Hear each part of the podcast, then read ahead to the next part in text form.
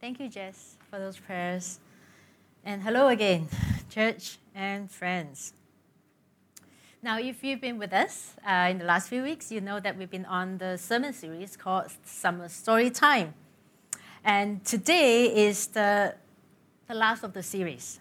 So we began with the story of Noah in our first week, followed by Joe, who spoke on being set free from slavery. And then Kwan, Kwan Ip, took us through the book of Ruth, and he, she talked about God's Hesed. And last week we had Drew uh, preach from the book of Jonah, challenging us to reflect on who our Nineveh might be. And today we're going to look at the story of Jesus turning water into wine at a wedding party when the host ran out of wine. Well, it's a very popular Bible story, and I think most of you know the story, or at least have heard of it, or know the gist of it, which is the turning of water into wine. You know, because that's what captures um, the heart of most people. You know, I, I mean, I encountered this story when I was a kid, and I remember thinking, wow, so cool. You know, Jesus could do that. Uh, Jesus, the miracle worker. But over the years, I began to appreciate just how rich the story is and how there's so much more to what meets the eye when the layers are peeled back. You see, in, I mean, the Gospel of John, that's where you find this story, is filled with symbolism. John conveys his message using many symbols and imagery, which is great if you know what they are, right? But if you don't know what they are, you might actually miss what he's trying to get at. So, okay, imagine this. So there's this group of people chatting, and someone goes, you know, so yeah, um, I heard that it was the first time that he was meeting his fiance's parents. But can you believe what he did during dinner? And the group goes, Oh, what? Oh, you know, so he kept doing this. And the group goes, Whoa. But you see, you can only go, Whoa, if you know what this means, right? So he did that. See, this is a no go in Chinese culture, but having said that, I'm very guilty of that. Yeah, I confess. Um, because this symbolizes death, you know, this is like an offering for the deceased, and the chopsticks there, they are like incense, right, that you offer. So, again, if you understand the symbol, you understand the implications, and you, you might even have some reactions. Symbols and imagery, they are powerful and so it's important that we pay attention to them in our story today. So today we're going to dig a little deeper, just peel back a little, you know, a few more layers, just to see what John uh, might be getting at that we might miss. Um, are you okay with that? I would need you to track with me a little bit, but I think it's going to be fun. Okay, let us pray before we get into the text. Ah, God, thank you for your word. Thank you that you have chosen to reveal yourself. Thank you that you want to be known, that we, you want us to know you. And this morning, may your Holy Spirit speak powerfully, bringing to us, each of us, what we might need to hear, God, because only you know what is in each of our hearts. Amen. Okay, let's jump into the text.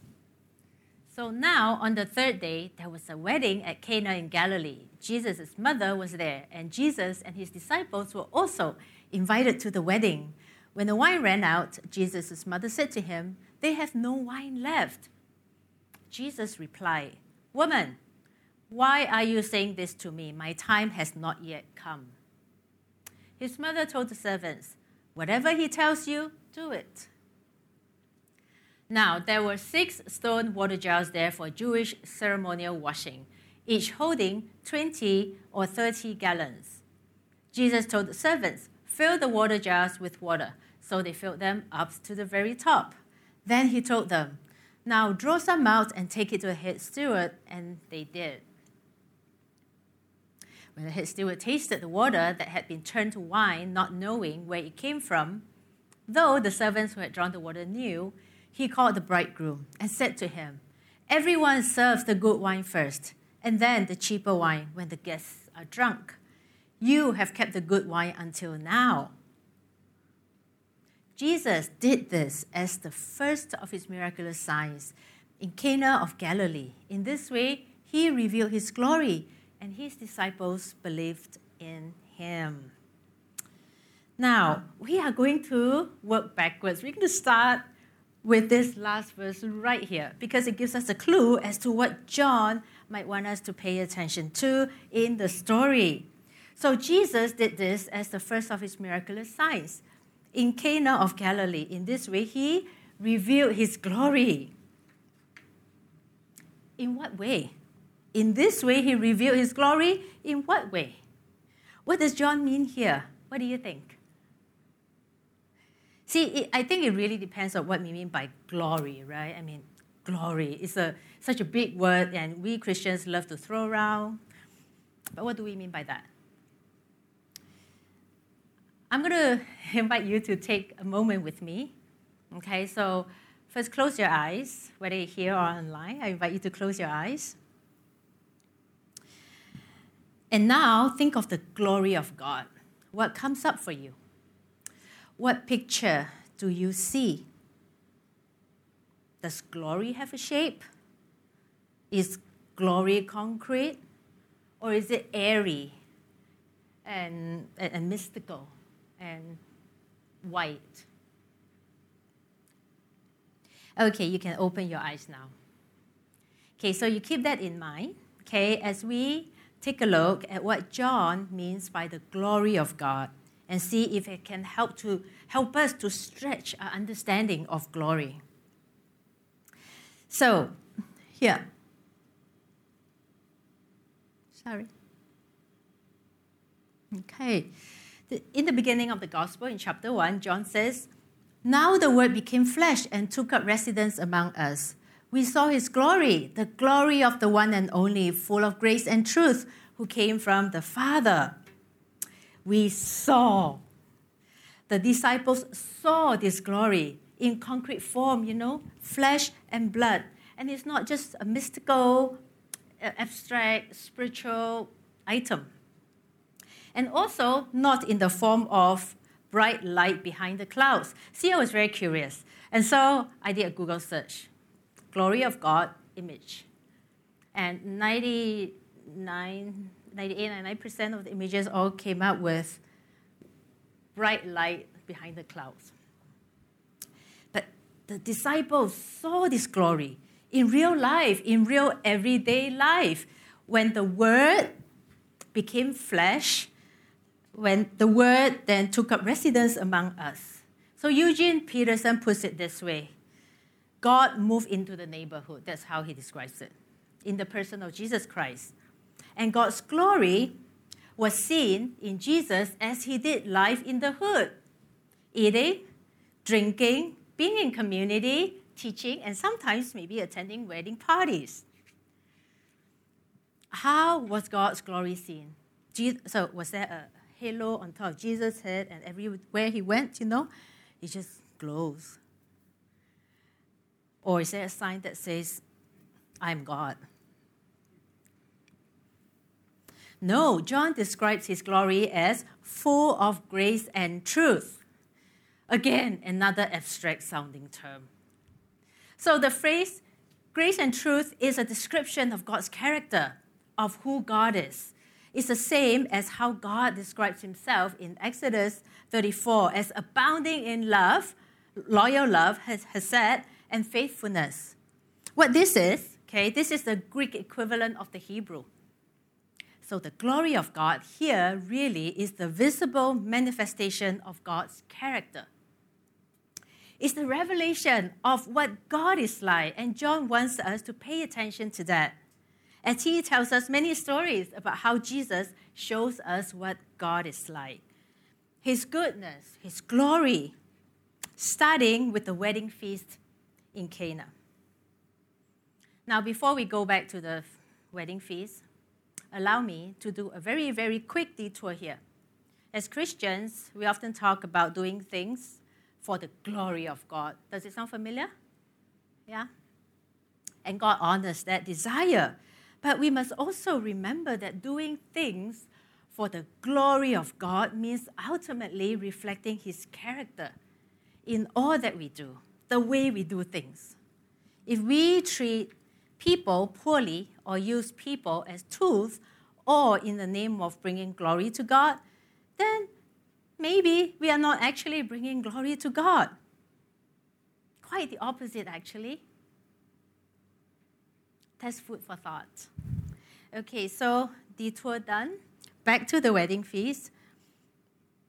So, what is God like in the story of Jesus turning water to wine? First, God cares about our earthly needs.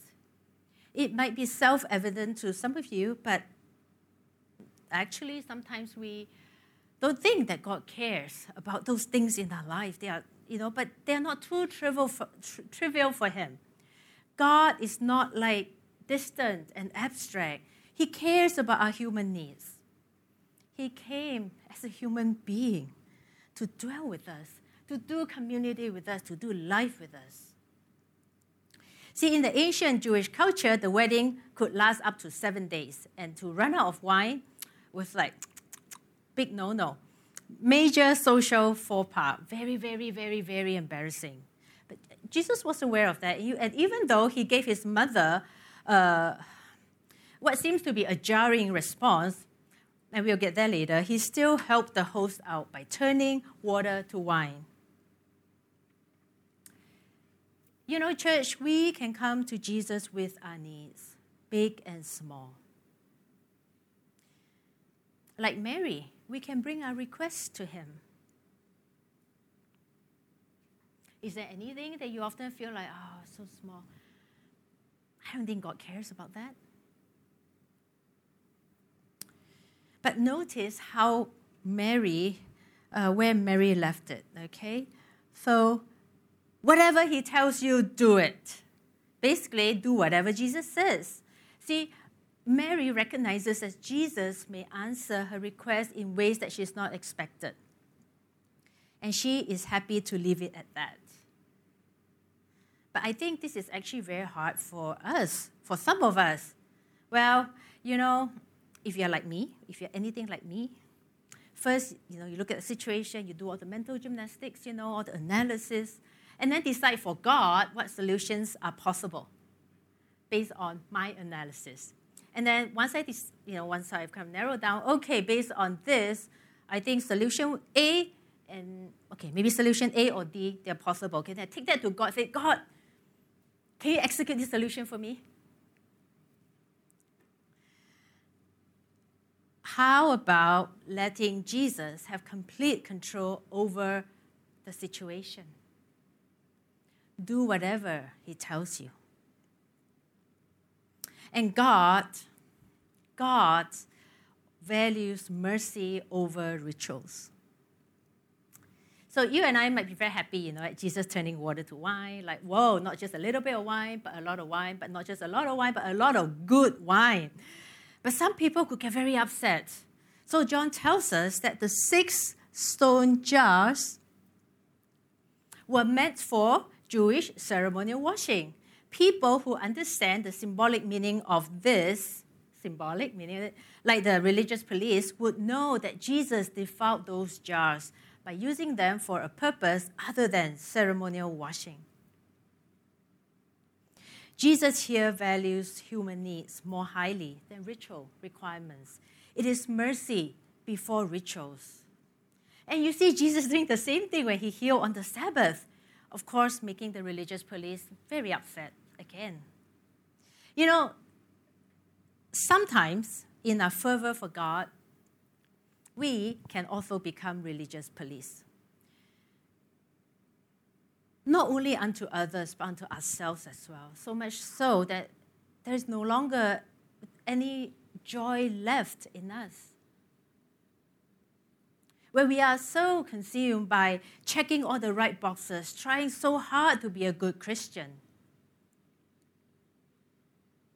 There's no more joy. You're thinking, okay, am I doing this right? Am I doing this right?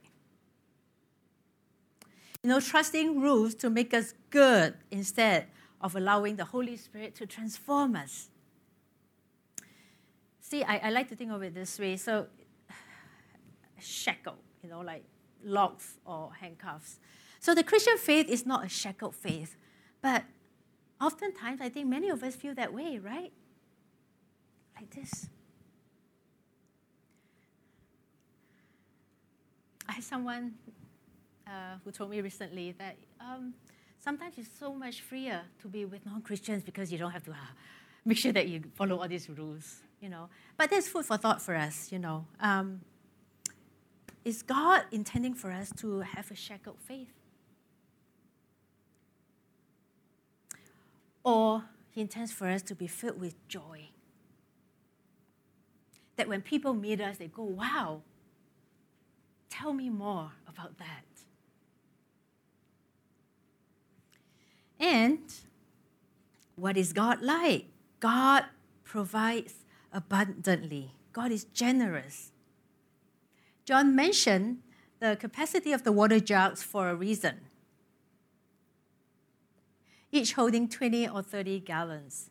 This suggests abundance. See, the quantity of wine from those jugs would provide for more than enough for the remainder of the feast, far in excess of need. See, the, the abundance of wine reveals to us something of God's abundant generosity we often start with, ah, be careful, be, uh, you know, don't, don't, don't, don't, don't, don't overgive, don't overprovide. But God does not start with that. That he, He's not thinking, oh, I better be careful and not overprovide.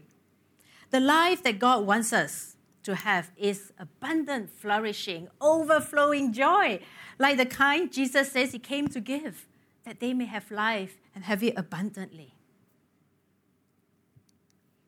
And the last one for today is one that really grips me personally.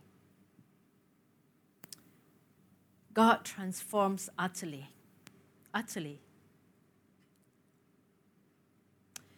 A couple of years ago, uh, I think it's a couple of 2020, I think, uh, I was on a tour to the Holy Land, um, organized by uh, Regent College, uh, and I did make it back here just before COVID hit the world. I was there, and people were actually rushing to buy masks in Israel. Um, so, anyways, uh, we were at Cana. Darrell Johnson, the professor who was teaching us at the time, considered this to be the greatest miracle. Why? Because Jesus turned water into wine without grapes. All the other miracles, it says, are transformational, but here is transubstantiating, meaning it's the total change in the substance. And then he says, when, when Jesus wants to do a new thing in your life, the ingredients do not have to be there, to be first in your life. Peter went from shifting sand to rock. And when Jesus promises to do something new in the church of Jesus Christ, he can do it even if the ingredients are not there. Amen. Do we trust that Jesus could do a new thing in our lives, even though the ingredients are not there. Do you believe that God can change you? Now, don't think about other people. Um, I know it's very easy for us. Like, oh, God, you can change. Can, can you change that person? Can you change this other person? Do you believe that God can change you to become more of what you are called to be? Peter from shifting sand to rock. See, water is a symbol. Again, see, symbol, symbol for the Torah. And the, and the ritualistic water cleansing can clean what? The outside of a person, but can it clean a, a person inside? No. So by changing water to wine, Jesus is doing an utterly new thing. He's bringing the wine of the Spirit, the Holy Spirit, and unlike water, the Holy Spirit can change the inside of people. What does it mean? It means that we don't have to cling, stubbornly cling to the old. It means that we get to be free from ritualistic pressures of religion. We worship a true and loving God. It is not a religion, it's a relationship. We get to allow the Holy Spirit to transform us. And I don't mean that we become perfect. I mean, did Peter get perfect? No, but still, a remarkable change took place. But you know what? For Jesus to let you and I, to let us have the wine of the Spirit, is seriously really no joke. When his mother says, We have no wine.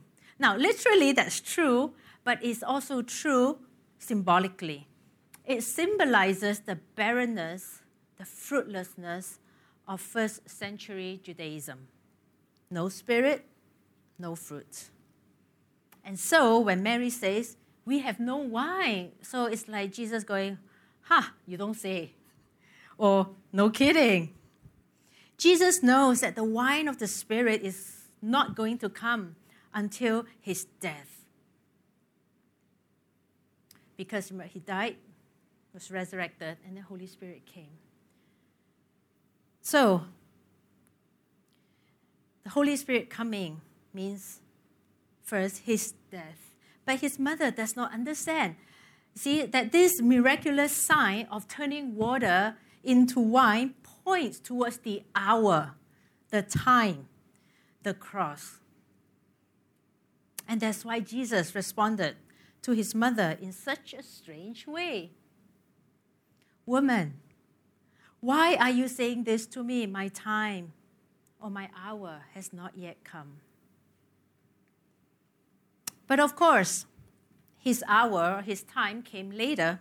In John 12 23, Jesus says, The time has come for the Son of Man to be glorified. And in John 17 1, Father, the time has come. Glorify your Son, so that your Son may glorify you. At the cross, in light of the resurrection, we see the true revelation of God's glory. It's shown the brightest. It's where we see God's character most powerfully revealed, most powerfully manifested. This is who God is.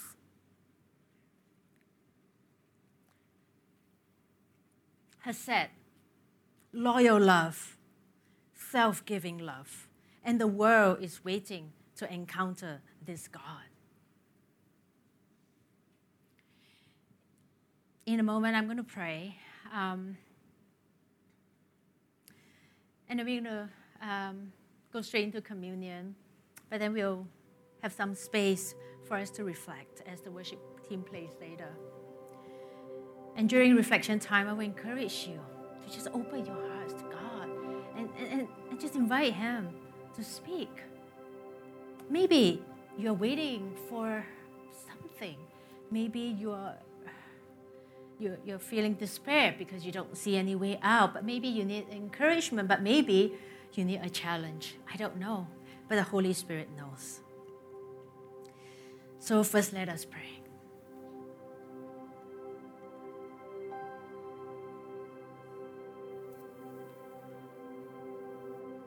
Holy Spirit, come. Come and do what only you can do. We are so thankful, so grateful to you, Jesus, that it's because of your sacrificial love, your self giving, self emptying love, that today we can pray this prayer that we can say, Come, Holy Spirit, come. Holy Spirit, we, we invite you to do, to say, to nudge, to encourage, to convict the way you see fit. We come with open hands.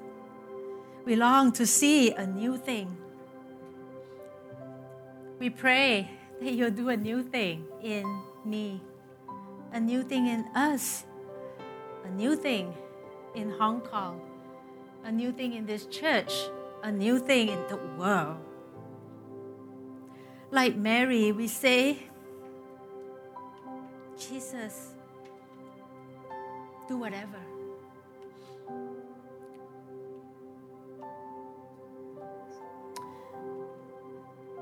And this table, this wine, it will always remind us that Christ is the choice wine that God poured out for the life of this world, for your life and for my life.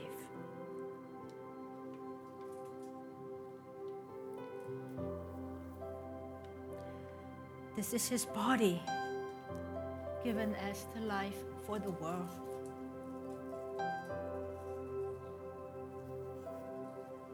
And this is the wine, the choice wine that he has invited us to share with him. And one day we will drink together with him again.